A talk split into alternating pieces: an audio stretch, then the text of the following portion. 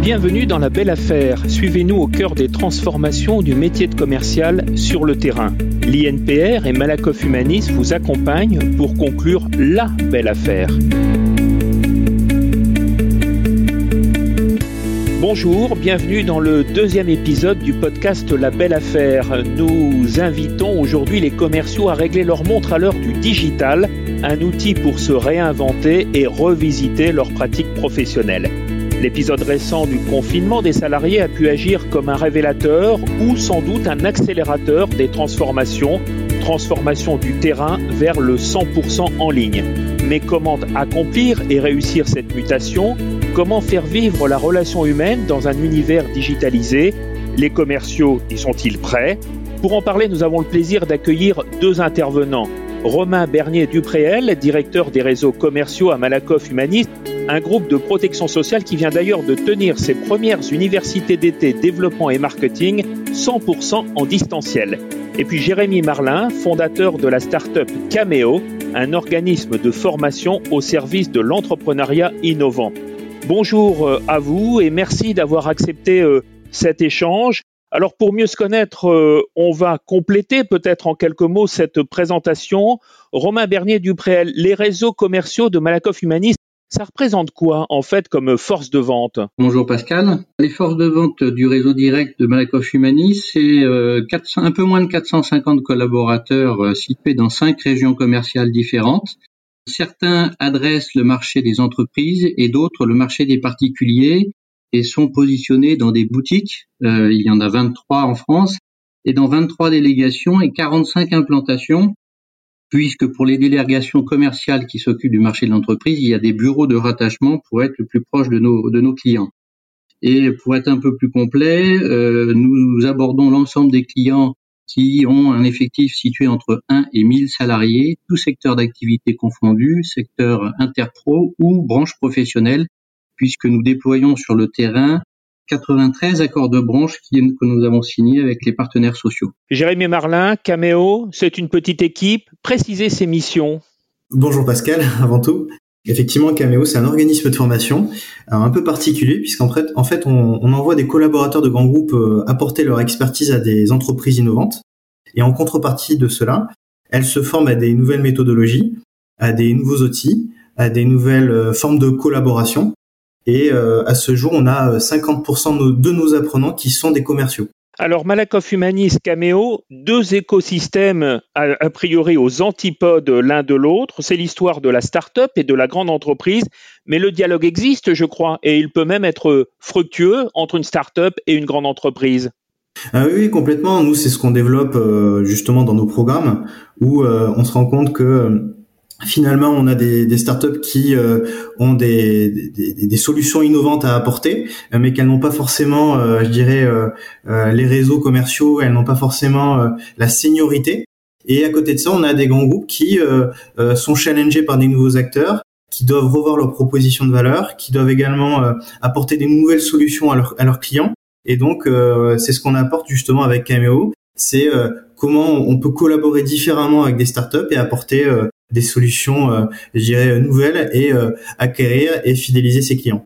Romain Bernier-Dupréel, justement, un grand groupe comme Malakoff Humanis, se nourrit de, l'expérience, de l'expertise euh, parfois et des idées, de l'innovation potentielle des startups bah oui, on est très intéressé par ça parce qu'on a un fonds start-up au sein du groupe qui a vocation de développer en fait de travailler de développer le travail avec les startups ou éventuellement d'investir dans certaines startups qui sont en lien avec la prévention, les services qu'on pourrait apporter en plus de notre cœur de service assurantiel. Mais ça nous aide aussi. On a été amené à travailler au niveau du réseau avec des startups pour voir un peu comment on pouvait améliorer les parcours clients, les présentations de nos propositions euh, en travaillant ponctuellement avec des startups qui agissaient sur ce domaine-là aussi. Donc vos routes peuvent se croiser. Alors question d'actualité évidemment, la crise sanitaire et le confinement, des commerciaux euh, bloqués chez eux.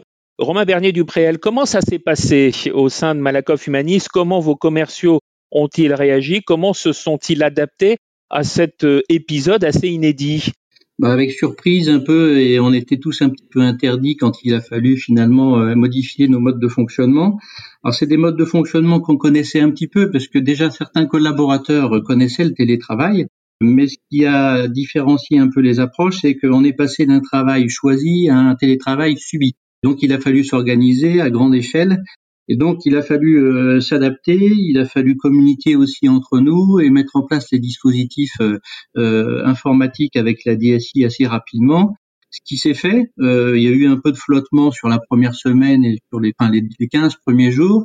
Et petit à petit, on est passé très rapidement de l'ensemble des collaborateurs équipés pour pouvoir télétravailler. On était à 65% des collaborateurs la première semaine, à 85, puis 95% assez vite et donc, on a pu mettre en place euh, les dispositifs pour que tout le monde puisse travailler correctement. Mais après, il y a aussi le fait que tu qu'on puisse travailler et le fait qu'on puisse s'organiser euh, au niveau personnel euh, en fonction des structures familiales qui sont celles qu'on connaît chez nos collaborateurs. Et là, c'est toujours un petit peu plus compliqué. Ça demande un petit peu plus d'adaptation, peut-être un peu plus de la part de certains que d'autres. Et pour vous, euh, Jérémy Marlin, au sein de, de Cameo, euh, quelle adaptation, quel maintien d'activité? Ah, alors je dirais que finalement on était déjà nous digitalisés si je puis dire de notre côté. On a nos équipes qui sont à, à Paris et à Lyon. On a l'habitude du coup de, de, ce type de fonctionnement. Nos clients euh, ont l'habitude de travailler avec nous sur, ce, sur, sur ces modes-là. Par contre, ça nous a demandé de revoir certains modules de formation qui étaient en physique. Et donc, ça nous a poussé, je dirais, en fait, à développer des, des nouveaux outils, des nouveaux produits. Donc ça, c'est à la limite, c'est, c'est bénéfique pour nous pour pour la suite. Et puis, euh, bizarrement, paradoxalement, on a eu euh, beaucoup plus de sollicitations du marché. Et peut-être que voilà, ce confinement euh, nous a permis justement d'acculturer par l'obligation euh, les grands groupes justement à faire des rendez-vous à distance alors qu'auparavant il fallait programmer un rendez-vous deux semaines, un mois, deux mois avant et je dirais que c'est pas plus mal. Donc une crise perturbante mais en quelque sorte structurante en fait pour vous et pour les entreprises? Ah oui, complètement. Je, je, j'ai aucun, aucun doute là-dessus, et je pense que ça va, ça va être bénéfique dans le temps. Voilà. Après, comme euh, comme disait euh, très bien euh, Romain Bernier Duprel, il va falloir retrouver des des rythmes. C'est pas le plus évident. Est-ce que je, je contacte un, client à 8 heures du matin, à 23 heures le soir? Est-ce que l'après-midi il va être disponible parce qu'il a ses enfants? Voilà, ça c'est des nouveaux rythmes encore sur lesquels on n'a pas forcément trouvé, je dirais, le, le bon usage. Alors le verbe clé, c'est digitaliser. Digitaliser le parcours de vente, mais ça veut dire quoi précisément en termes d'outils et d'approche commerciale euh, Romain Bernier-Dupréel bah, la, digitalisation, on, n'avait pas attendu, n'a pas attendu le confinement pour digitaliser un peu nos parcours et nos approches avec nos, clients. On avait déjà entamé ce sujet-là en essayant de développer justement des services. On avait développé des applications, on avait doté l'ensemble des commerciaux il y a quelques années maintenant de tablettes qui permettait de, de travailler, euh, de, face, de passer du face à face au côte à côte en, en abordant des sujets un peu différents de ceux qu'on pouvait aborder. Donc on a des outils qui permettent ça, on développe les parcours euh, avec de la signature électronique, bien évidemment, dans la relation avec les clients et dans la relation avec les clients et dans le mode d'animation des commerciaux aussi. On avait déjà entamé euh, des travaux et, et l'utilisation de Teams notamment pour faire des réunions en distanciel, puisque comme je vous l'ai dit, il y a des bureaux rattachés à des délégations commerciales et donc on fait des réunions d'équipe en distanciel et on le faisait déjà précédemment. Et on travaille aussi avec euh, un organisme, enfin une entreprise qui s'appelle Klaxoon, qui permet des animations en présentiel comme en distanciel. Et on a pu développer massivement l'ensemble de ces deux outils couplés, Team et Klaxoon, à l'occasion du confinement dans le travail euh, d'animation, de management des équipes. Donc est-ce juste une question d'outils, 100% visio, ou une évolution en fait plus forte, plus profonde, voire même peut-être une révolution des pratiques et du lien commercial? Bah, le, lien commercial change parce que sur la période du confinement, par exemple, euh, on n'a pas eu un, travail de prospection comme on le fait, on le fait habituellement. Tout à l'heure, Jérémy parlait de, de rythme. Il a fallu qu'on cale un rythme différent. Il a fallu qu'on travaille des indicateurs différents. Et euh, au bout de 15 jours, 3 semaines, on s'est dit avec l'ensemble des managers régionaux qu'il fallait qu'on se serve de l'enseigne, des enseignements qu'on peut tirer de cette période pour pouvoir reconduire un peu les bonnes pratiques et mixer un petit peu le distanciel et le présentiel à l'issue de la période de confinement. Et donc, on va changer nos pratiques, on va euh, améliorer nos pratiques pour être un peu plus efficace et avoir une relation avec les clients qui sera qui sera différente et euh, peut-être construite différemment à travers des parcours, mais aussi une relation qui sera euh, beaucoup plus située entre conquête et fidélisation et en conseil auprès d'eux, puisqu'on s'est aperçu à l'occasion des échanges qu'on a pu avoir qu'ils étaient beaucoup beaucoup en demande de ça. Alors la pierre angulaire de la fonction commerciale, bon, c'était quand même euh, et c'est quand même le contact humain, c'est le terrain, c'est le feeling, c'est la confiance, voire même parfois la, la convivialité. Qu'est-ce qui reste et qu'est-ce qui disparaît en fait à l'heure du, du, digital, euh, Jérémy Marlin? Pour moi, il est clair qu'il n'y a rien à jeter hein, de ce qu'on faisait avant. Nous, comme on le voit chez Cameo, c'est avant tout une question de survie. C'est-à-dire que euh, on doit acquérir des, des, des clients très rapidement on doit euh, renouveler euh, les actuels. Et donc, euh, ça veut dire qu'il faut qu'on se pose la question de comment je, vais aborder cette digitalisation. Et pour nous, elle n'est pas que axée sur le commercial, elle est axée sur l'ensemble de l'entreprise, c'est-à-dire ça part du marketing et de la communication en amont. Est-ce que ces compétences vont nous permettre d'aller chercher les bons clients parce qu'ils vont avoir trié les bonnes données en amont? C'est ce qu'on appelle le, growth hacking c'est est-ce qu'ils vont euh, nous rédiger du contenu. Donc c'est ce qu'on appelle faire de l'inbound marketing. Euh, c'est comment je vais attirer justement euh, ces, prospects différemment. Puisque nous on, fait un contenu qui est plutôt haut de gamme. On va pas chercher de la masse. On va chercher à, bien quantifier, je dirais, et à qualifier nos cibles. Et puis ensuite, il y a comment je permets au commercial de gagner du temps, gagner du temps sur sa préparation commerciale. C'est comment je vais chercher des données, par exemple, sur les réseaux sociaux bien connaître mes décideurs, mes, acheteurs. Et puis surtout, c'est comment je vais leur permettre également de pas euh, avoir des, petites tâches euh, chronophages. Je prends l'exemple du commercial qui va chercher à avoir un créneau avec un, prospect où il va lui proposer trois créneaux et ensuite vous allez avoir un échange de mails interminable. Euh, nous, clairement, aujourd'hui, nos prospects ont accès à nos agendas et peuvent choisir un créneau comme ils le feraient sur Doctolib. Ça, c'est des exemples. Et puis après, c'est toute la partie, euh, je dirais, de la prévente c'est euh, comment on va gérer euh, aussi ça avec nos clients par euh, des outils comme WhatsApp, Asana, Trello. Nous, le maître mot, c'est comment on va gagner du temps. Et ce qu'on va chercher avant tout, c'est des outils qui sont interconnectables. Voilà, vous pouvez avoir les meilleurs outils du monde. Si vous accumulez, je dirais, des, des, outils sur des outils, vous allez accumuler des process et donc vous allez faire du, perdre du, temps en fait à tout le monde. Et on n'y voit que des gains puisque ça nous permet d'avoir un échange beaucoup plus fluide entre les membres de l'équipe et beaucoup plus fit avec, avec les clients. On, vous entend bien, donc le principal bénéfice, c'est le gain de temps. Oui, complètement, un gain de temps, gain d'argent, euh, et puis surtout, euh, ça permet, je dirais, de dans cette notion de, de, de, de mode projet. Chez nous, il n'y a pas de, de commercial star, je dirais. Euh, c'est que on va avant tout une, marque et un projet en fait, une équipe à nos clients. Et du coup, cette digitalisation permet d'avoir un degré d'exigence qui va être le même avant la vente, pendant et après. Euh, vous parlez du commercial star, mais s'il n'est pas en première ligne ou pas seul en première ligne, à qui s'adresse-t-on? Alors, euh, en fin de compte, à qui va s'adresser le, client? Et à qui veut-il s'adresser ce client désormais à vos yeux? Le sujet pour moi, c'est comment on va amener le client face au commercial. C'est surtout ça. Euh, on est sur des marchés qui sont euh, tous ultra concurrentiels. C'est plutôt comment euh, on va on va apporter, je dirais, le, le bon prospect au bon commercial. Comment on va faire gagner du temps en fait finalement à tout le monde. Et ça, ça passe en amont justement par du, du, du marketing, de la communication. On a plein de startups aujourd'hui qui se dotent justement de de fonctions dites de growth hacker. Ce sont des gens qui vont aller euh, qualifier et chercher ce qu'ils appellent du lead. Je suis désolé pour les anglicismes, mais voilà, c'est euh, c'est une pratique assez courante aujourd'hui dans, dans ces entreprises innovantes. Romain Bernier du Préel, euh, Jérémy Marlin dresse en quelque sorte le nouveau portrait robot du commercial, des commerciaux donc qui ne vont pas être assignés à résidence. Euh, vous, euh, comment réinventez-vous la fonction au sein des réseaux commerciaux MH Comment réagissez-vous euh, à ces propos? Positivement, parce que c'est quelque chose qu'on a lancé déjà depuis un moment. Et quand Jérémy parle de gestion du temps, de gain de temps, c'est vraiment ce à quoi on s'attache. Et l'idée, très clairement, en mixant le distanciel et le présentiel à l'avenir, c'est le but qu'on recherche. On va aussi essayer de gagner du temps en sélectionnant mieux nos cibles de clients et de prospects, en allant faire aussi beaucoup d'enrichissement de données à travers les réseaux sociaux. On a mis en place des licences, euh, LinkedIn pour l'ensemble des, collaborateurs du réseau et le module CES Navigator nous aide beaucoup là-dessus pour faire en sorte de pouvoir travailler les réseaux différemment. On est été habitué à travailler les réseaux locaux, qui sont toujours très importants, mais il faut que nous soyons présents aussi sur les réseaux sociaux.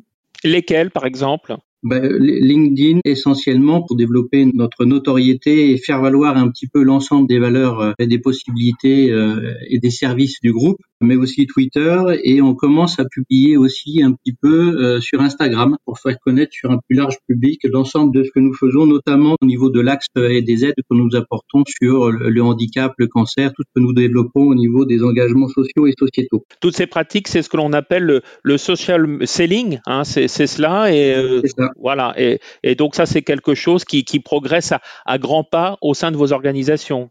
Oui, et on, commence à suivre et à piloter euh, en fait l'ensemble du business qui est généré par ces canaux-là et qui progresse déjà depuis trois ans. Euh, donc l'idée c'est de mixer le distanciel et le présentiel. C'est une question d'équilibre en fait à bien trouver. C'est ça l'enjeu pour vous bah, c'est un nouvel équilibre à trouver dans la relation avec les clients pour gagner du temps, pour être plus efficace. Ça, se, ça, ça joue au niveau de la relation avec nos clients et nos prospects, mais aussi en interne, parce que la période de confinement nous a amené aussi à, à essayer de mettre en place des formations euh, un peu comme ce qui a été fait chez Cameo euh, en distanciel pour gagner du temps pendant la période un peu de flottement où euh, on n'arrivait pas forcément à contacter nos clients et donc on a on a pu gagner du temps sur en préparant un petit peu plus et un peu mieux euh, la période de déconfinement que nous connaissons où là on commence à, à renouer avec une activité euh, en rendez-vous à la fois physique mais aussi en vidéo. Et pendant le confinement, on a eu l'occasion de développer parce que nos clients ont développé aussi euh, ces modes de fonctionnement. On a fait beaucoup de rendez-vous en visio et ça a permis de développer la transversalité. Pour bien me faire comprendre, on a fait des rendez-vous avec euh, des collaborateurs ou collègues d'autres services pour présenter des offres, pour présenter les services, l'accompagnement qu'on peut proposer euh, à nos clients. Un des avantages, je trouve, des rendez-vous en visio, c'est que les personnes qui sont en face de nous devant leur caméra sont peut-être plus attentifs, plus concentrés à ce qu'on peut développer euh, comme argument vos clients sont réceptifs à cette nouvelle euh, offre, à cette nouvelle euh, proposition. Ils n'exigent pas d'avoir euh, en face à face le, commercial. Ils souhaitent toujours le, recevoir, mais ce n'est pas forcément une obligation. Il y a beaucoup de rendez-vous qui étaient des rendez-vous de préparation, de proposition de rendez-vous que l'on va pouvoir faire maintenant en distanciel et qu'on faisait en présentiel, par exemple sur le haut segment de, sur le haut segment sur les entreprises euh, de taille ETI. Euh, e Alors vous, Romain Bernier Duprel, vous êtes directeur du réseau commercial. Qu'est-ce que ça change en termes d'animation euh, managériale, d'animation du, du réseau? Bah, cette période de confinement a permis d'accélérer très clairement des pratiques que nous mettions en œuvre et que nous essayions de mettre en œuvre et de façon homogène. Et là, on commence à être un peu plus homogène dans notre mode de fonctionnement. Ça a nécessité pour nous, enfin la période de confinement notamment, de, de revoir un peu euh, nos indicateurs parce qu'il a fallu les adapter à, à, ce mode de fonctionnement un peu nouveau où euh, la, la, prospection se faisait différemment. On a été beaucoup plus pendant la période de confinement dans l'accompagnement, l'information, en expliquant euh, les dispositifs qu'on a pu développer, notamment le dispositif Solidarité Entreprise Covid-19 euh, qui euh, avait pour but de, de, soutenir les entreprises, de les orienter, de les aider à, à gérer au mieux ces, ces, difficultés dans la mesure de ce qu'on pouvait apporter. On est en train de développer euh, des modes d'animation différents avec les animateurs commerciaux aussi qui travaillent et accompagnent dans la montée en compétence les collaborateurs on, avait, on faisait des ateliers, on faisait des entretiens d'accompagnement euh, sur le terrain et euh, on est en train de modifier nos pratiques pour intégrer beaucoup plus les outils digitaux pour, euh, pour gagner du temps là. Mais à vous entendre, donc ce fut une épreuve, mais en même temps une opportunité très clairement. Enfin, je vous l'ai dit tout à l'heure, on a assez vite dit, euh, avec l'ensemble des patrons régionaux, qu'est-ce qui marche, qu'est-ce qui ne fonctionne pas, avec quoi les commerciaux sont à l'aise ou pas, pour qu'on puisse justement euh, reprendre un peu nos modes de fonctionnement et, et être un petit peu plus efficace en mixant les deux. Et tout le monde est assez convaincu de ça. De toute façon, il faudra le faire puisque à l'issue de cette euh, période de confinement, on a une augmentation du nombre de, de demandes de télétravail au sein de nos équipes. Ouais, donc une acculturation accélérée à ces nouveaux outils, à ce travail à distance, à ce télétravail, hein, effectivement, qui remporte un succès euh, croissant. Du reste, les études euh, menées par Malakoff Humanis et publiées sur le comptoir de la nouvelle entreprise, euh, donc le, le, révèlent tout à fait. Donc rien ne sera plus comme avant. De toute façon, on ne fera pas marche arrière dans bien des domaines. quels sont les changements les plus durables de l'après-crise à vos yeux et, pratiquement en, conclusion, Jérémy Marlin, je pense, à mon sens, qu'on va aller euh, plus vers des, acquisitions de clients en mode projet, c'est-à-dire qu'on va inclure beaucoup plus de personnes en interne. Je pense que ça va aussi euh, redéfinir euh, pour certaines entreprises leur manière de rémunérer leurs commerciaux. Je peux vous donner quelques exemples, mais aujourd'hui sur des, startups, vous avez des, startups qui ne proposent pas de, variables à leurs commerciaux. Alors là, je, je, sais que je vais, je vais faire hurler certains directeurs commerciaux. Vous avez d'autres d'autres startups qui proposent un variable qui lui est collectif, donc qui va euh, rémunérer euh, l'ensemble des personnes qui ont touché au, au, au projet. Et je pense qu'on va avoir aussi peut-être des objectifs, euh, je plutôt de d'entreprise, qui vont être revus. Est-ce qu'on va continuer à rester sur du, du chiffre d'affaires ou est-ce qu'on va aller comme des entreprises comme Danone qui dernièrement sont passées entreprises à mission, euh, voilà, à mettre des objectifs sur peut-être la satisfaction client, la satisfaction euh, des, des salariés envers leur, leur entreprise ou des critères plutôt environnementaux. On va se poser la question aussi de comment on va motiver demain ces forces commerciales. Et je pense que ça, ça va être vraiment le plus gros changement qu'il va y avoir ces dix prochaines années. Elles vous font bondir, Romain Bernier-Dupré, ces propositions, euh, cette vision de Jérémy Marlin? Euh, Non, pas forcément, parce que je pense que les choses vont changer et évoluer avec le temps en fonction de, de ce qu'on arrivera à mettre en place de façon, de façon efficace si je devais retenir deux choses importantes, c'est euh, le fait qu'on va pouvoir un peu libérer finalement les, les freins sur le mix distanciel présentiel euh, et ça va nous permettre de gagner du temps pour avoir plus de contacts, quelle que soit la nature, avec les clients qui sont très demandeurs de contacts sur ces sur, sur les, thèmes qui sont ceux qu'on aborde avec eux habituellement. Ça c'est la, la, la, première chose.